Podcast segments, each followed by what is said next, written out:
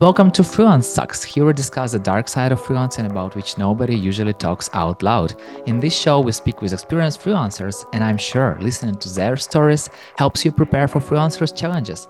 My name is Yuri. I'm a community builder at Code Control and 9am.works, and my guest is Brooks Lockett, a freelance copywriting business owner with a focus on helping companies in the SaaS, B2B, and AI markets to build their content engines. So, welcome, Brooks. Thanks for having me. Super happy to talk to you. And I I love this easiest question. What is the most challenging part of being a freelancer? Getting clients. Um, something that obviously gets easier with time, networking, consistency, building your contact list. But I mean, yeah, I think the fact that my LinkedIn DMs gets about five questions from different up and coming freelancers per week about how the hell do I get clients? I think that that's probably the one that comes up the most and gives people the most anxiety. So I think that's the candidate for the hardest thing about freelancing. So once again, is it for you also or for those people who are asking you this question? Yeah, I mean, I, I can't say that it's not. I mean, I think I've been completely on my own for around five years now. And I did have a little bit of a network before that. I had some people to lean on, little tiny bit of a social media presence, nothing insane, nothing crazy, nothing unique, really. Um, but I, I did have a solid niche. I did have a focus um, and some skills to back it up. So, I mean, I think I was a little bit well set to do freelancing. Um, still very young when I hmm. when I was doing it. Um, so a lot of hard work, a lot of grit. Um, but no, getting getting clients is is always challenging, and I think over time it it starts to the the question morphs and the challenge morphs, and it becomes getting the right clients, and and then it becomes getting clients who are building the world that I want to live in, and then it you know, and that kind of becomes getting clients that align with my passions. And then eventually people just stop working with clients altogether and just turn themselves into a media brand. So, uh, yeah, I mean, happy to answer any questions people have, especially early stage. I know it can be really challenging. On Freelance Thrive, we are talking about uh, you having a subscription model, and you told that uh, you're working with clients uh, long term. And how do you when do you understand that you need to go for a client for a new client? And also do you do inbound or outbound outreach? I prefer inbound and i prefer warm outreach. Like for example and again i give this i give all of this information with a caveat that i know this is really hard in the beginning. Like in the beginning this is almost impossible. Like so you might have to do some outreach like some cold outreach and that's totally fine. Just um, so I, I should caveat this, but I I do a lot of like written content. Like I I still am a big believer in blogging. Like you know, not even like SEO blogging, just writing blogs that I think are helpful that are on my website. People still do read them, and I do no SEO for them whatsoever. Like I don't even have meta descriptions for them. I don't even know. I just write things that I want to write about, and then I do a lot of, you know, kind of online dark social, uh, which was very much a journey in kind of learning how to make that work, um, especially on LinkedIn. Like I do a lot of LinkedIn. I still post almost every single day. So, I mean, I've kind of built up that muscle for just having the 24 7 marketing always be on. Uh, I should say 24 7 content because it's not really like self promotional. It's more just like, this is the information I think is going to be useful to my ideal customers and really, you know, talking to tomorrow's customers as mm-hmm. much as talking to today's customers. So there's that too. And then staying really intentional about networking with people who I've done work with in the past and connecting people like in in really unexpected ways, right? Like this is what I mean by warm warm outreach. Around the turn of the year, like in January, I have a list of clients who I've worked with in the past. It could be six months ago, it could be three years ago. I will just send them an email and I'll say like, hey, you know, I, I really hope you're doing well. You know, it's it's nothing too crazy. It's not like this crazy automation that took me a million hours to do. It's just simply saying like, hey, you know, would love to do some work with you guys this year, or if anything, would love to hear about what you guys are doing. Um, and if they had recently moved companies, you know, how are things going at the new company? Like, what are you guys working on? Not beating around the bush. It's like, of course, like I would love for us to connect and work together, share ideas, and just kind of being that person who keeps lines of communication open with people. And it's not really expecting anything. It's more just mm-hmm. like recognizing that networking works and like being in front of people works and and and being helpful to people works. Like for example, one thing that I've noticed over the years is that and this again happens with time. It's not in the beginning, but it happens with time. And people will reach out and say like, "Hey, I'm getting a new job. Do any of your clients like have openings? Because these days it can be hard to get interviews. Yeah. It's, it's really competitive, and I'm talking for full time employees. Like this could be a VP of marketing at a startup where they recently left that startup and are just looking for new opportunities, or they're doing a job search and and and they'll ask me they'll be like you know you work with you work with clients like you see what what teams are being built and what new products are being built like do you have anyone who I could talk to? And it's like, I don't ignore those emails. I don't ignore those messages. I, I, I try to help and I try to go that extra step and help people because, you know, it's a, it's a good thing to do. It's good to karma, you know, good things when you put good things out into the world, good things tend to come your way. But also selfishly, it's like, yeah, I mean, I'll help you out. And then you're much more likely when you do get hired to bring me in on a subscription. It's yeah. like, you're a VP of marketing, like you're a CMO, you're searching for a CMO role. When you land that awesome role at this company that just raised $100 million to build this really badass product, and I helped you get that job, yeah, like you might be inclined to reach out and bring me on some projects. And it's like simply being that person, like who likes to connect people and likes to connect with people. Um, whether you're early stage, middle stage, or late stage, that is the best thing you can do. Like that, those relationships and those contacts are the best investment of your time. Like it's because, and it's very indirect. It's not like I'm going around just asking people constantly, like, do you have work for me to do? Do you have work for me to do? No. But that's what I mean by warm outreach. Got it. What is the most time consuming thing you must deal with as a freelancer except for work itself yeah figuring and this this might resonate with the audience if they're listening to a podcast called freelance sucks. So the sucky part is like the, the great part is the freedom and the shitty part is the freedom because when you have the freedom you need to it's like it's on you to make the decisions about like where do i go next what do I do next? Like, is this the right? Am I approaching this the right way? And, yeah. and it totally, it totally gives me anxiety. It gives a lot of people, it gives everyone anxiety. Like, it's you are not human if it doesn't give you any level of anxiety. And the bad news is the anxiety never stops. So if you're a new freelancer, have fun with all that anxiety.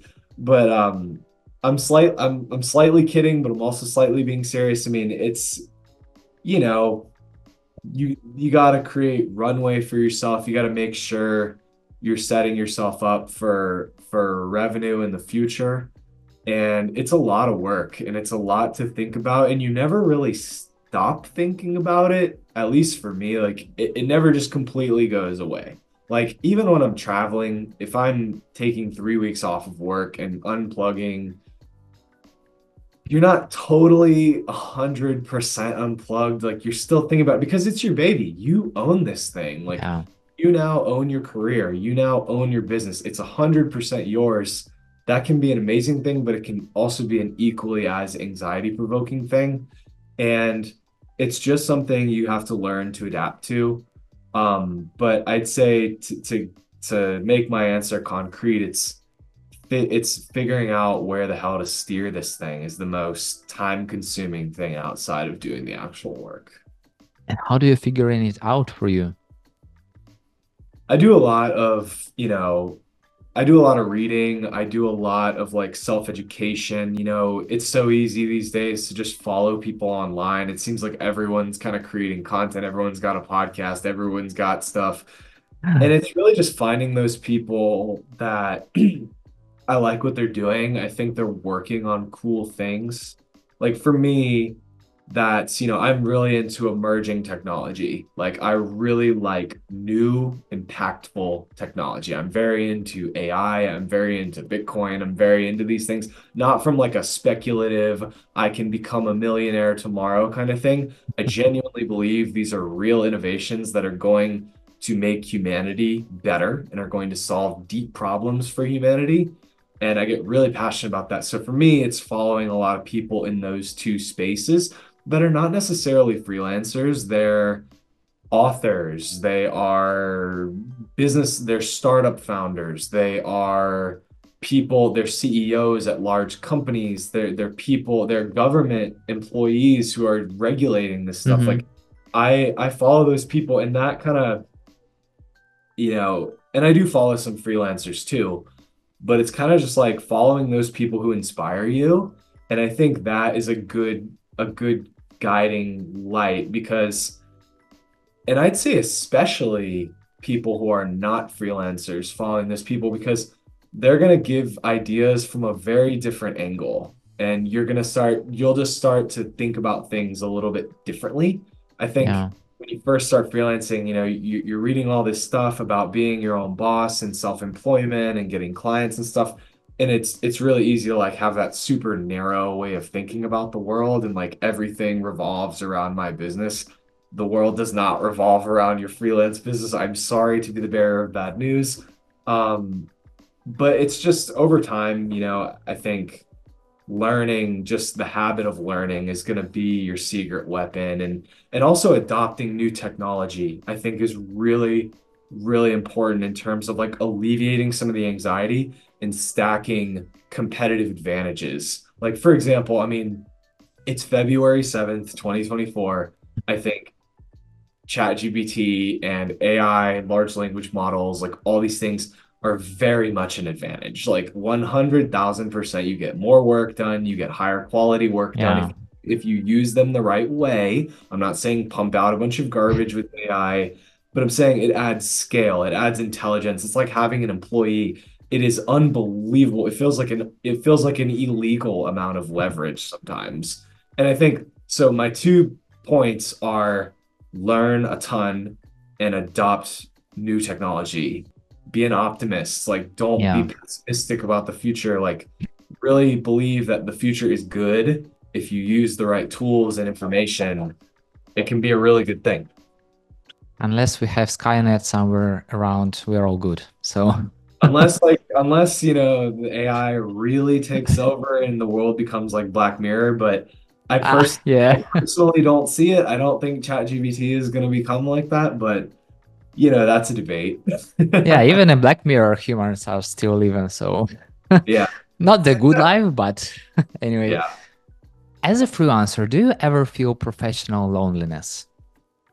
Yeah, 100%. Like I think, you know, I, I tend to like just to give a little insight into my my day to day as a freelancer, and it looks different for everyone, but I do a lot of my work in the mornings. Like I, Mhm. you know, get up and I kind of crank it out until noon or one, and then I'm I'm done. You know, I'm fried. Like my brain is fried, and I can't really do much more work that day.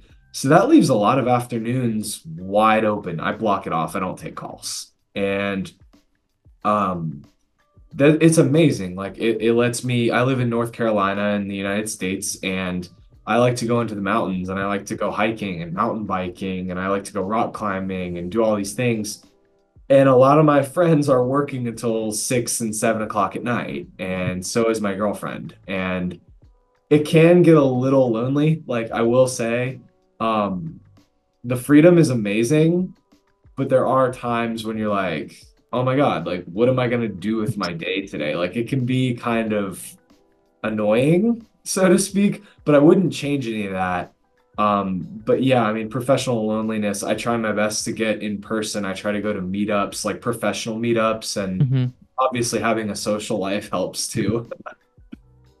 but it's a Got it. Yeah, It is. If your friend wanted to become a freelancer, what are top three things you'd advise them to consider before doing it? Yeah. I mean, the number one thing is like be super realistic and and and set yourself up. Like if you're and and I, I'll caveat this like anything is possible. Anything is possible. Do not take this as like me raining on your parade because I don't want to. I want you to fucking go for it. Um, but like have some contacts. Don't just like quit your job and jump in and like not have anyone to talk to and not even be on like social media. Like be sure you have people who you can reach out to and you have like tangible steps you can take towards getting clients. That is the first thing. Um, number two is, and this sounds super obvious, but it's like make sure that you have kind of a unique skill set. Like if if you've been a I mean, a virtual assistant and all you know how to do is like forward emails to people, that's not great. Like you you should be really good at copywriting. You should be really good at design. Like you you should be extremely good at, at software engineering or a programming language. Like you you need something special. Like you need at least a really sought after skill set um, to really monetize because you you have to provide value. If you do not provide value, you will not make any money. Totally. Uh, it it sounds like a good thing for employee too, but yeah, Yeah. it's for freelancer it's a little a little bit different. You know, nobody will pay you just because you're employed. Yeah. Yeah, and, and I mean I've seen that. You know, I worked in a large corporation before I started freelancing. It's actually the reason I started freelancing. Um, there there's there's people that do absolutely no work in large companies. Like there's people that skate by. There's so many employees. You can totally fly under the radar and just make money and go home and sit in the meetings and not do anything. In freelancing, like not the case whatsoever. You are going to be working hard. So I'd say, yeah, I mean, get used to that. Exactly. You know, Brooks, I wish to have the sky's the limit, but time is the limit. So the final question, if you were starting freelancing today, what is one thing you would have done differently? One thing I would have done differently, start posting on social media earlier. I hate to say that, and for me, that's LinkedIn. When I started doing like pretty much daily LinkedIn posts, um, and I'm talking like real, tangible, impactful, useful, differentiated posts on LinkedIn, even on the ones that got absolutely no engagement whatsoever posting on social media consistently works. It absolutely works. It's the best inv- it's one of the best investments of time you can make. I wish I'd done that on day one. It took me a couple years to realize like, oh, this is how you this is the modern way to just acquire clients and relationships. Post on social media like as early as possible. You know, the fun thing that I see some people who are less experienced but but more active on social media are getting more projects and more experienced people, even though they are amazing. But yeah, you know, you we have to. we cannot grasp how large the internet is and how many people are on social media. It could be Twitter, it could be Instagram, it could be LinkedIn, YouTube, everywhere. Everyone pays most people, the vast majority of people, and especially if you're like doing working with internet-based businesses, they are on social media. Even if they don't like your stuff, even if they don't comment on your stuff, give you the impressions, people are seeing it. It's just you have to believe that. And you cannot fathom how many people are on these platforms. Your buyers are there. You just have to get in front of them consistently. Totally. Brooks, thank you so much for sharing your challenges and for having such an open conversation. Yeah, thanks, Yuri. This was a blast. And thank you so much for listening. If you like the show, hit the like button or five stars and share it with your friend. That's it. We're done. See you in the next episode.